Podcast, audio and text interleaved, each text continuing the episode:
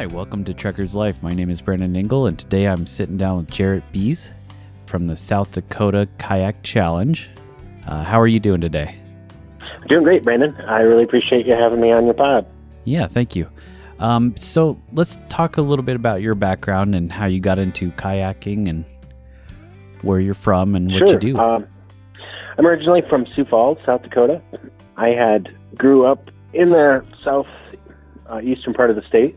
I got into kayaking uh, through a buddy. Uh, he was in law school while I was in grad school in Minnesota, and he got a kayak, and he worked days and I worked nights, and so I borrowed his boat a number of times and paddled on Lake Minnetonka. And first time I'd ever really been in a kayak. And I was in my 20s.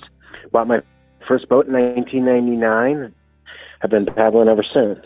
Yeah. Um, it's just been. I think I maybe I tried a canoe or was in a canoe once or twice as a as a kid, but I'd never really seen a, a kayak other than on the Battle of the Network Stars and or uh, Wild Wild Wide World of Sports.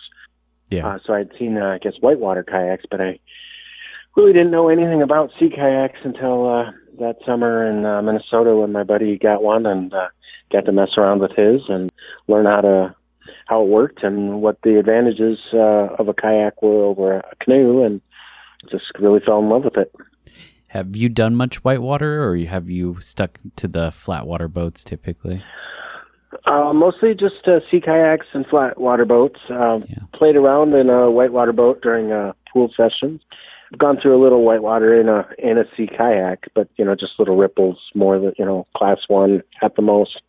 Um, I, it does really intrigue. I, I think it's a, an amazing sport, but um, uh, living here in the heart of the Midwest, there's just not a lot of uh, places, opportunities to to do that. But uh, it's certainly uh, fun to watch the videos and see people go over waterfalls and that sort of thing. Yeah. But uh, no, most of my paddling I've done just. I guess I started, you know, uh, when I got my own boat on the Big Sioux River and some lakes around uh, Sioux Falls, and then uh, got an opportunity. Uh, I was a reporter and got an opportunity to cover uh, a new outfitter service that had started on the Missouri River in Vermillion, South Dakota, and that was right around 2000. And learned a lot with that. That was the first time I paddled on the Missouri River, and it's about eight years later the Department of Tourism here in South Dakota had noticed the Missouri River 340 and thought it would be a, a great event for us to try to emulate in South Dakota since the Missouri River cuts the state in half and we've got a lot of great water. I was a part of the South Dakota Canoe Association at the time and uh, a board member and uh, one of my friends on the board. He and I uh, started to plan uh, trying to have a bigger event on the Missouri River in South Dakota. And um, at the time we tried it, we had location in the sort of north central part of the state on flat water and only ended up having one person sign up and we realized that was maybe um, not a great uh, location so we uh, scrapped that plan and built a new one and uh, that's how the South Dakota Ch- Kayak Challenge uh, came to be. Uh, 2010 was the first year we ran it. We had about 80 people from dozen states uh, come up and take part, and uh, we've been doing it ever since. oh, beautiful. How many people did you have last year? Last year we had about 160, and the year before that, um, So it's grown quite a bit. um, I think the year before that was the, the biggest year, and I think it was like 171. I think was the total number of participants the day of. So we usually get uh, somewhere in that 150 to 200 people. You know, I'd say we get a great mix of people who've never paddled that far or never have been on the Missouri River or, you know, kind of spreading their wings and going from strict recu- regu- recreational paddling to something a little bit more significant. Yeah. Uh, we do get a lot of uh, experienced racers as well, and and I, I think this last year we had people from 20 states, Canada, and uh, this year we already have a couple dozen people signed up for the May event. So we're um, excited to kind of keep it going. Nice thing about our stretch is uh, a lot of it, three quarters of it, is on a national park, the Missouri National Recreational River. So Oh, beautiful. uh, we partner with that organization and um, it does give people a, a kind of a unique opportunity to explore the waterway and not a lot of uh, boat traffic. You know, a lot of types of watercraft are uh, prohibited on that stretch. racers or participants do uh, experience some boat traffic as they get closer to South Sioux City, Nebraska, where our finish line is. But uh, for the first 60 miles, it's uh, few fishing boats and uh, lots and lots of water and lots of uh, bluffs and cottonwood forests and bald eagles and sandbars. So it's a unique course. Uh, we've had a lot of people who've done that uh, big 340 mile race down in Missouri who come up and do our race as either a, uh, a tune-up or you know just for fun and. Uh, and I think a lot of them are surprised at just how much uh, wider and um, more shallow and those challenging wind and sandbars that we have here on the South Dakota Nebraska border that compared to what they're used to paddling down in the between Kansas City and St. Louis. Yeah. So is it open to only kayaks then? It's not open to any other types of boats? Nope, it's open to all paddled craft. In fact, um, every year we always have a few uh, canoers, plenty of surf skiers, uh, people who are you know pretty advanced and want to go really fast. So yeah. surf skis, uh, kayaks, canoes. We also have a few um, fellas that have found our way to us paddle these offset canoes that have kind of a rowing configuration for the paddle. So, you know, like a rowboat, you'd be facing opposite the direction in which your boat was going, and this has a kind of an offset piston system that allows them to see where they're going and, and paddle as if you were paddling a rowboat. Huh. These guys um, are pretty enthusiastic. So, and then we've uh, had people in the past who've asked about uh, using a, a sail or you know or using a supplementary propulsion from uh, a pedal drive, and those people are anything that's human powered uh, is welcome. Yeah. Obviously, if someone came out in a full on sailboat, it really didn't work real well. They'd yeah. probably end up winning, but uh, we would uh, entertain, uh, you know, f- try to figure out a way to to make that work. We have an open class where we had um, people, uh, three or four people in a in a kayak or a canoe. So um, it's open to any uh, powered craft. Uh, we just use the word kayak in the original naming of it, yeah. and um, uh, but it is open to all paddling enthusiasts, uh, you, regardless of the craft. Do you get many uh, stand-up paddleboarders every year? Or? Um, we have had a stand-up paddleboarder. I think it was 2013, yeah. and that fella um, he finished, and then we had a, a finisher on a stand-up paddleboard last year as well. In oh, fact, nice. uh, both of the longer races that we do on the Missouri River, because a few years after we started the challenge, I had uh, came up with a, another uh, comparable race uh, of 50 miles on another stretch of the national park that gentleman uh, from Colorado had come out and he did stand up paddleboard on, on both stretches and he was a finisher as well. So we see a few, not, I would say it's, you know, usually one or, or two people for both of those events every year. Yeah. What was that other race? Well, the other race is kind of a mirror image because yeah, the Missouri National Recreational River, it's kind of a mouthful of a national park. Yeah. Um, is is divided into two chunks. The westernmost piece is a 39 mile district, and then the 59 mile district is between uh, Yankton, South Dakota, and Ponca, Nebraska. Yeah. And so, out in the western uh, part, I basically built a, uh, an event just like the South Dakota Kayak Challenge, but on the uh, the western part of the, the park. It's called the Fort Field 50 Paddle Battle, and the Fort Field is a um, starts at Fort Randall Dam and ends in Springfield, and it's 50 miles long. So I like alliteration, and yeah. um, it's a 50 mile race. So that's kind of a nice um, uh, event too. Uh, it's it's more remote. Uh, the waters are a little less fast moving, but it's uh, it's been steady too. We had 80 people who took part in that last year.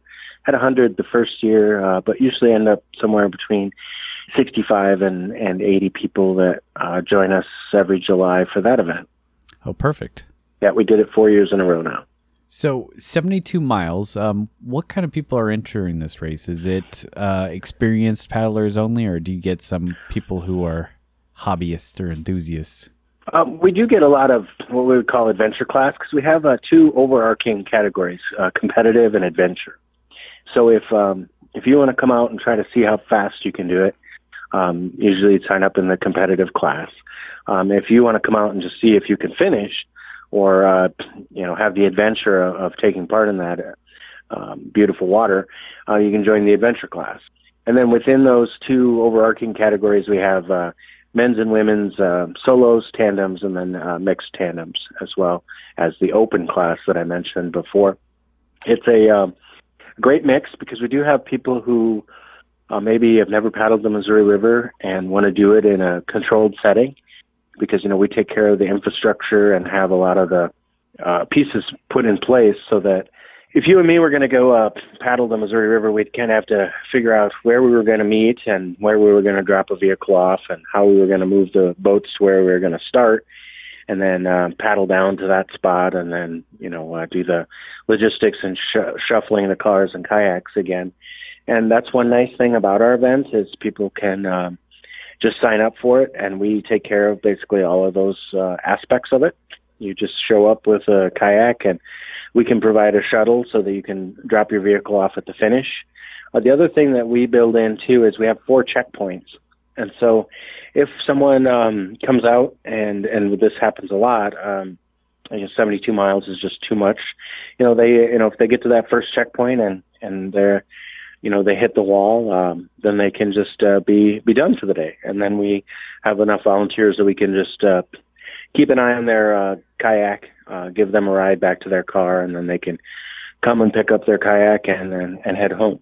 And then we have four checkpoints, so you know if they hit the wall later or sooner, um, the, there's a place for them to uh, to wrap it up for the day without feeling compelled to keep paddling, even if they're uh, dead tired or injured or just you know don't have anything left in the tank. So with that sort of system built in, it does allow for a person of just about any um, skill level uh, to take part. And you know, if uh, if we've had a lot of people who you know they get to the first checkpoint that first year, and and that's when their um, their behind is is whooped, and uh, they uh, come back the next year and maybe uh, make it to the third checkpoint, or maybe they finish. So it's uh, built in in such a way that it's kind of a big tent event.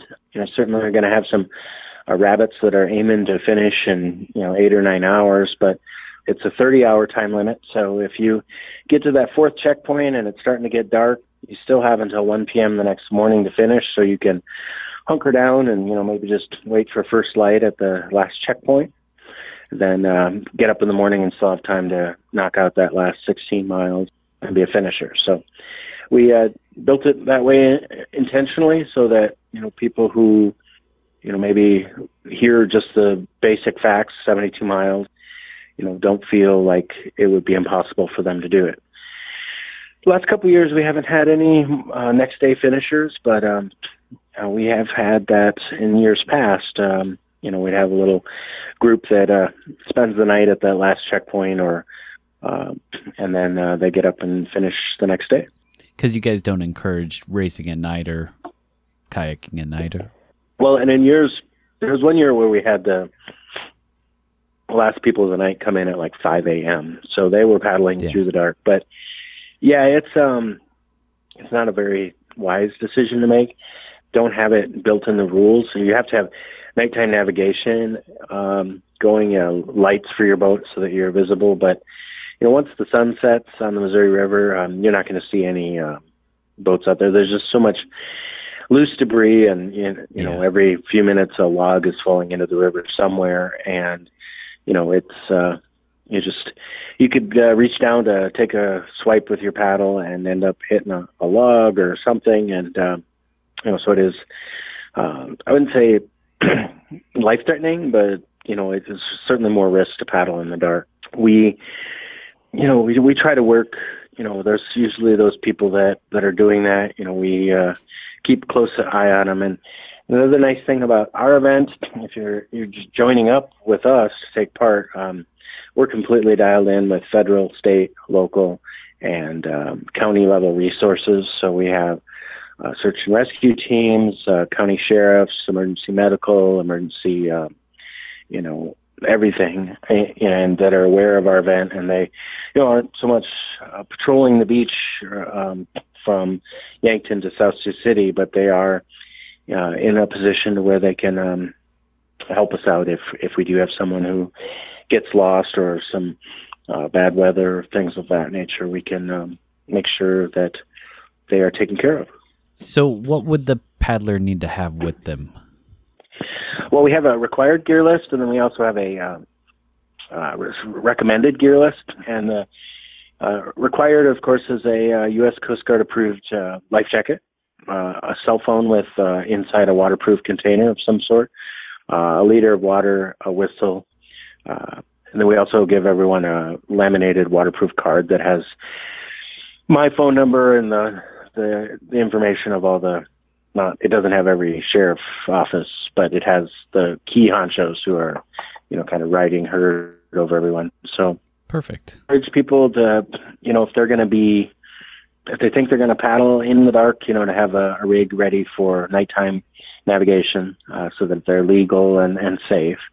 You know, we uh, encourage people to, you know, pack food, sunscreen, uh, maybe some bug spray um, a few other things that we uh, you know just kind of make sure everybody is aware of. We offer ice and water at all the checkpoints. So if a person were self-supporting, they didn't have a, a ground team to meet them at the checkpoints, um, they can refill on water or get some ice, you know, to kind of cool off their, you know, food they're packed along, or you know, just fill a uh, Nalgene with uh, ice so they have colder water as the day goes on.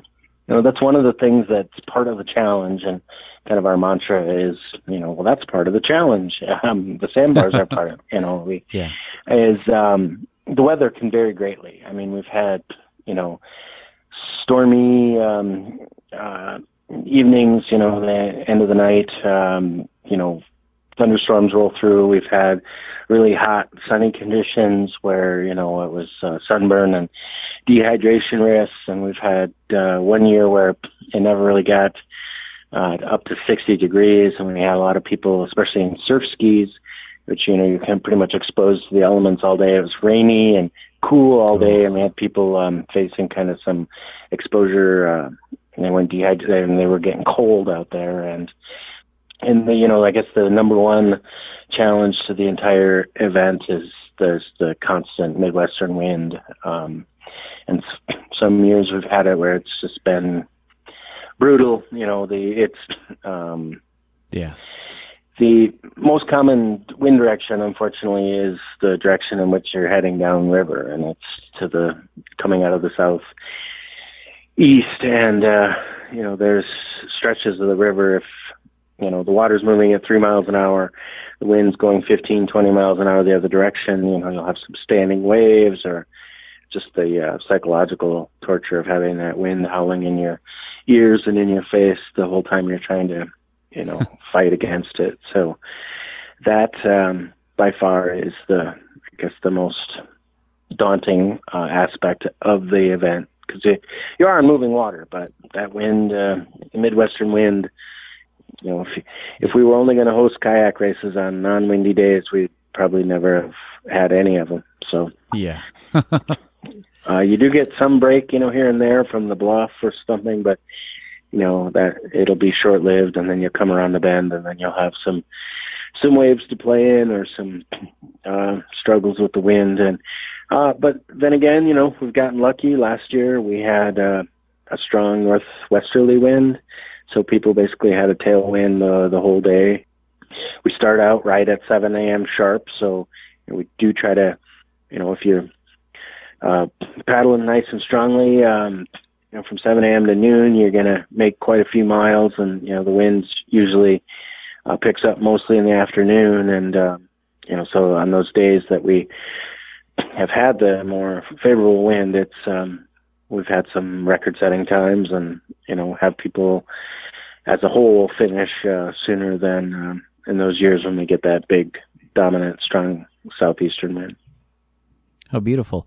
I know that you probably spend most of your time organizing the race, but have you ever had a chance to run it with the pack?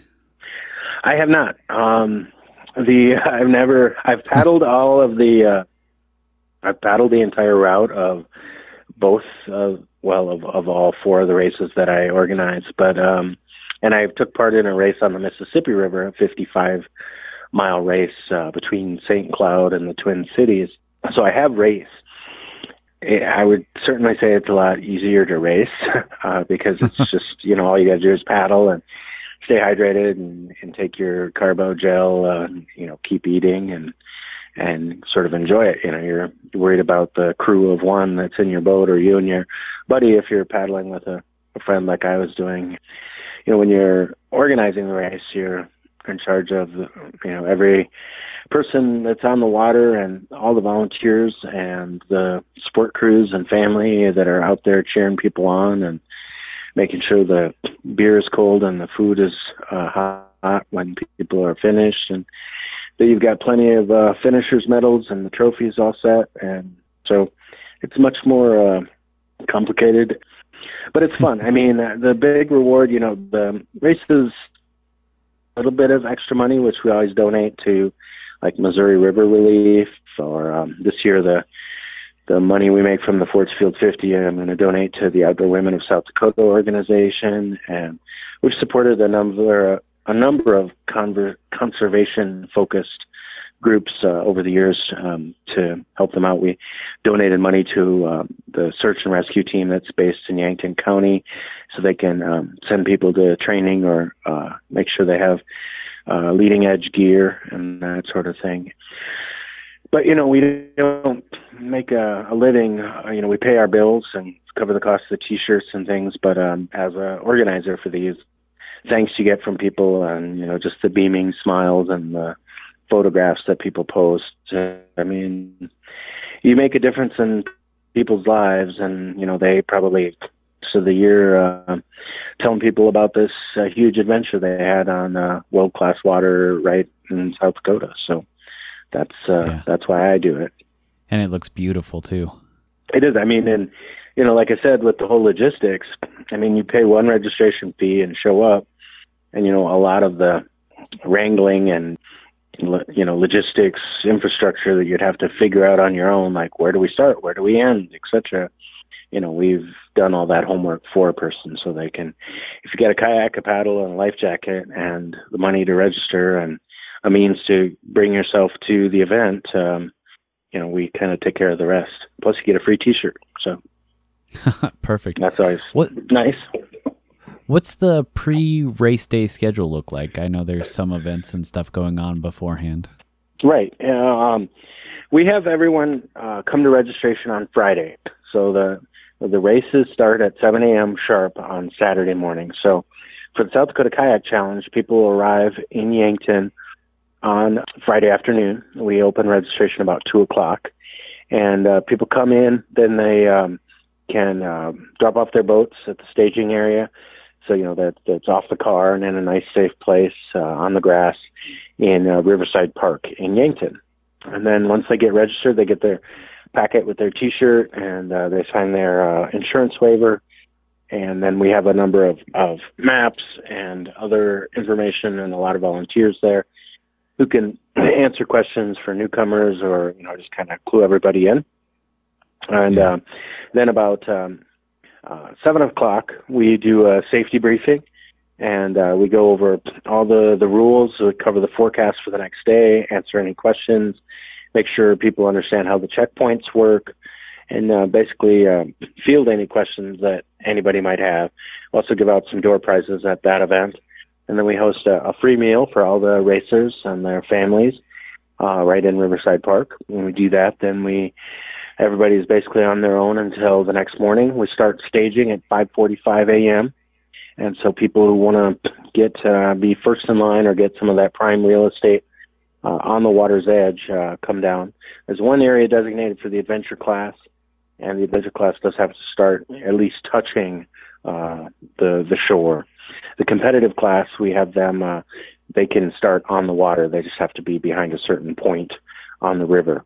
The reason why we do that is because we have, um, you know, we don't want to have someone who's maybe not as strong a paddler uh, get out there at like 6 a.m. and basically be treading water or holding their position on the river for an hour and burning all that energy up um, just because maybe they were uh, you know overly enthusiastic. Yeah. Competitive paddlers, you know, they know what they're doing and they're not gonna. And usually, we everybody's staged. So you know, I, I say for spectators, you know, the the coolest part of the event is you know that mass start at 7 a.m. We have the VFW uh, branch from Yankton. Uh, they come out with the um, flag uh, since it is Memorial Day weekend, and then they fire a volley, and that's the starting gun for the event. And then once people hear that uh, those rifles fire, then they're take off. And so for the first, you know, 10 minutes, you have this really cool uh, vista of, you know, 160 kayakers all heading down river at once. Uh, I would say 15 minutes later, they're all spread out, you know, over the course of a, a mile or so. And, and that's, we've had communities reach out and say, well, we want to have a watch party at uh, one of the checkpoints and encourage locals to come and cheer people on. And, you know, it can be, you might have two or three come by and then half hour, three or four more come by, and you know it's spread out pretty widely, uh, even by the first checkpoint. And yeah. So the day before is, you know, a great opportunity because then you'll have people who, you know, are in surf skis or have these outriggers or have these, you know, really wild carbon fiber boats, and they'll be chatting with people that are in, you know, maybe a little, you know, 13 foot plastic boat with no rudder that, you know, and so it's a kind of this bringing the community together, uh, people with tons of experience and lots of racing uh, miles under their belts, uh, chatting with people who are you know, kind of making their first splash into a, a competitive paddling event, and um, so that's pretty cool. And um, you know, and, and having the meal together is an opportunity to you know just uh, have that community building and um, and it's you know we have a beautiful park in uh, Yankton that where we can host that. The city has been really kind and always uh, lets people who wish uh, they can tent camp right in the park. So if if like you were doing it on your own, Brandon, you could just uh, yeah. come up tent camp right on the site and you know not even have to get a, a hotel room the night before. We do have a lot of people um, you know want to sleep in a bed the night before and and then they come down and we lots of volunteers to help everybody make sure they get their tents torn down or their um, kayaks up to the spot to get checked in, and uh, we, uh, uh, you know, can't do it without our army of volunteers. That really makes it uh, a fun event, and you know, the volunteers, um, people that come back every year because I think they they get that kind of contact high from helping people to do you know a big adventure like this, and we're just there to make sure everything's handled and taken care of, and um, it's it's quite a bit of fun. It's uh, quite uh, a gorgeous sight to see all those paddlers tearing down the river and trading paint a little bit at the at the start there. Wow, yeah, I'm looking forward to it. Yeah, um, we'd love to have you, and um, it's at Memorial Day weekend, so Friday is the registration. Yankton is an amazing host city, plenty to do. Um, several restaurants just you know right across the street, so people come early, they get checked in, they maybe um, you know, set up their tent and you know walk across the street and have have beer at, at a place or grab a burrito or you know, just kind of make an afternoon of it, chat with people, maybe uh, make some new friends, that sort of thing, and then um, a safety briefing, maybe win some prizes, uh, sharing the free meal that we offer, and then you know people uh, kind of do what they will. Nice thing about it too is it's a real secure area and we have plenty of volunteers. So people are safe there, and all the kayaks. You know, no one's going to uh, be walking through that area or messing with anybody's stuff. So yeah, you know, if you are at a hotel nearby, you can have your kayak right at the site of the race. You don't have to leave it on your vehicle and you know do the whole uh, logistics of unloading it and placing it in the morning. If you don't want to, you can do all that on Friday afternoon and just show up on Saturday and race the other aspect that I, I omitted there was um, we do provide a shuttle. So again, you know, looking, thinking about that person who's doing it, you know, that doesn't have a wife or husband to, to support them. Yankton on Friday afternoon, if your boat, yeah. uh, drive drive your car down to the finish line at South Sioux City, uh, at the hotel where we have our finish line and our headquarters. Uh, park there, lock your vehicle up, grab your keys, hop in a bus that we provide, and then you just take the shuttle back to uh, Yankton, and then you hop out and take part in the safety briefing, and basically you paddle to your car. So, oh, perfect. If you uh, and like I said, if you don't, you know, if you don't make it, if you end up at checkpoint three and your shoulder is killing you and you can't go any farther, then uh, we'll uh, keep a close eye on your boat and have a volunteer give you a ride down to your car, and then you can just uh, backtrack up and uh, get your kayak loaded up and head home or um, come down for the uh, award ceremony and stuff at the end of the event Saturday night. Perfect. And how can uh, people find out more? Well, um, sdkayakchallenge.org is our site, and uh, we also have a Facebook page. Um, there's also a few organic um, South Dakota kayak racing Facebook pages that a lot of people on there who've done uh, a number of our events. Uh, be happy to share people's perspective. But if you just look up uh, South Dakota Kayak Challenge or sdkayakchallenge.org, either online or on Facebook, you'll find information about the event. This year, the registration is sixty dollars until I think the cutoff is right around the first of May. Uh, so if people do want to uh, join us, we'd love to have you. Uh, very approachable. If people had questions or wanted to pick my brain and make sure they knew it was the right event for them, uh, feel free to email me. My email and phone is on the website. If uh, Memorial Day weekend's already booked for you in 2018, uh, we'd love to have you July 14th for the Fort Field 50 paddle battle. Uh, that's Pickstown to Springfield in South Dakota.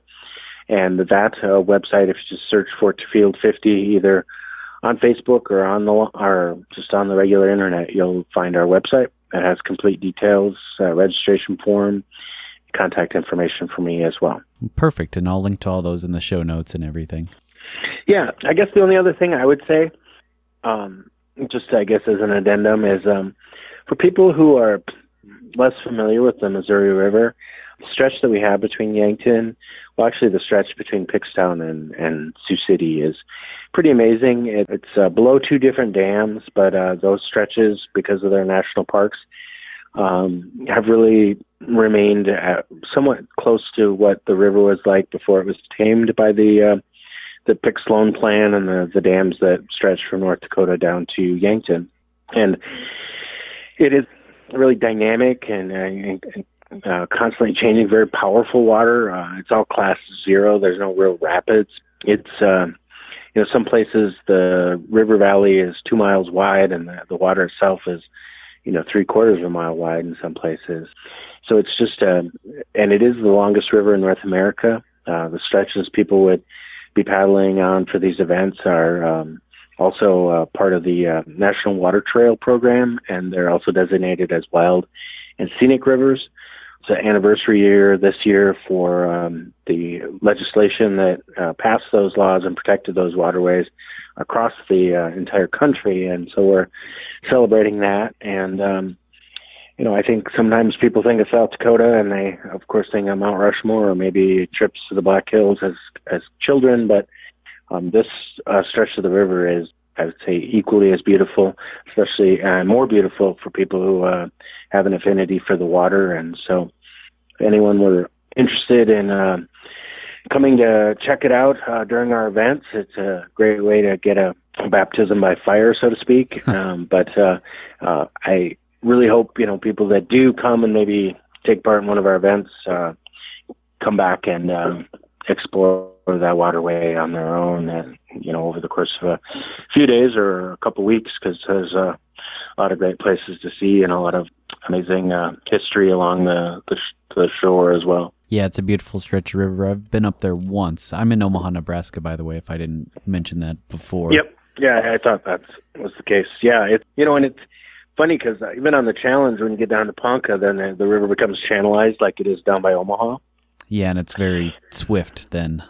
Yeah, and it's um, but you know the chunks up here, you know, you just it's um surprisingly, you know, it'll be really wide, but the channel is really this only this like thirty yard chunk in the middle, so certain amount of river navigation. Um, sometimes locals can not so much beat a guy in a surf ski just because they know the route, but um, we've had a lot of people from outside the area who are like, it's like those sandbars are like crocodiles, man. You're just like, you think, oh, this there's plenty of depth here, and then all of a sudden, shh, you know, you're like, yeah, beached out. And, yeah, they come up out of the out of the blue and snatch a kayak. You know, snatch them out of the out of the boat, yeah. but they slow them way down. So, yeah, it's um, it's a natural uh, natural treasure, and we uh, really enjoy uh, sharing it with folks. And um, I guess I always like to say that if we lived near Mount,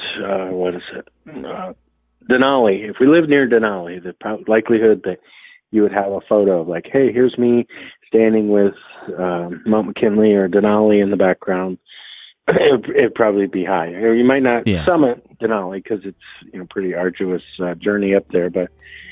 and living near the longest river in North America, um, I just try to encourage people to make it a, a part of their life if they're locals or if they're from never experienced it, come and uh, do so on our events. Uh, we'll take great care of you and uh, give you a world class opportunity to be uh, intimate with the longest river on the continent.